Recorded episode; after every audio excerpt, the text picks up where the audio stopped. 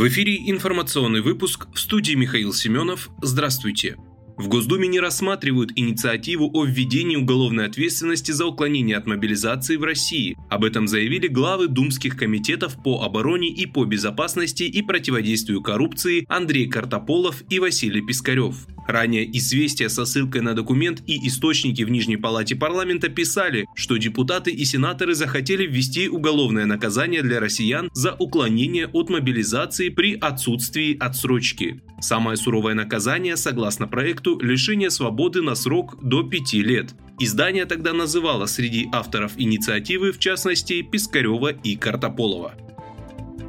Путин и Эрдоган обсудили ситуацию вокруг зерновой сделки. Владимир Путин обсудил по телефону с президентом Турции Реджепом Таипом Эрдоганом ситуацию вокруг зерновой сделки, сообщила канцелярия турецкого лидера. Речь шла о региональных вопросах. Особое внимание стороны уделили последним событиям специальной военной операции на Украине. Президент Турции подчеркнул, что его страна продолжит продвигать инициативы для решения проблем, связанных с зерновой сделкой. Он также выразил уверенность, что в этом вопросе удастся прийти к компромиссу. Турецкий лидер также поблагодарил Путина за высказывание о нем на заседании Международного дискуссионного клуба «Валдай». В минувшую субботу в российском МИД объявили, что действие продуктовой сделки приостановлено на неопределенный срок.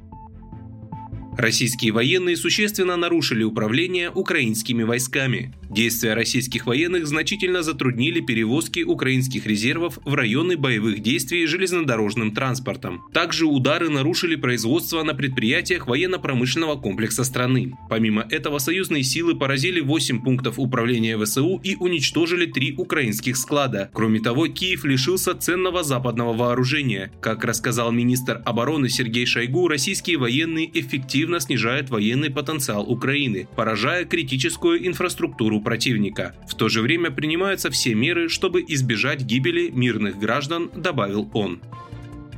В ДНР заявили о взломе системы управления войсками ВСУ. Хакер из Донецкой Народной Республики Джокер взломал американскую систему управления войсками Дельта, которой пользуются вооруженные силы Украины. Об этом написал в своем телеграм-канале глава пресс-службы ДНР Даниил Бессонов.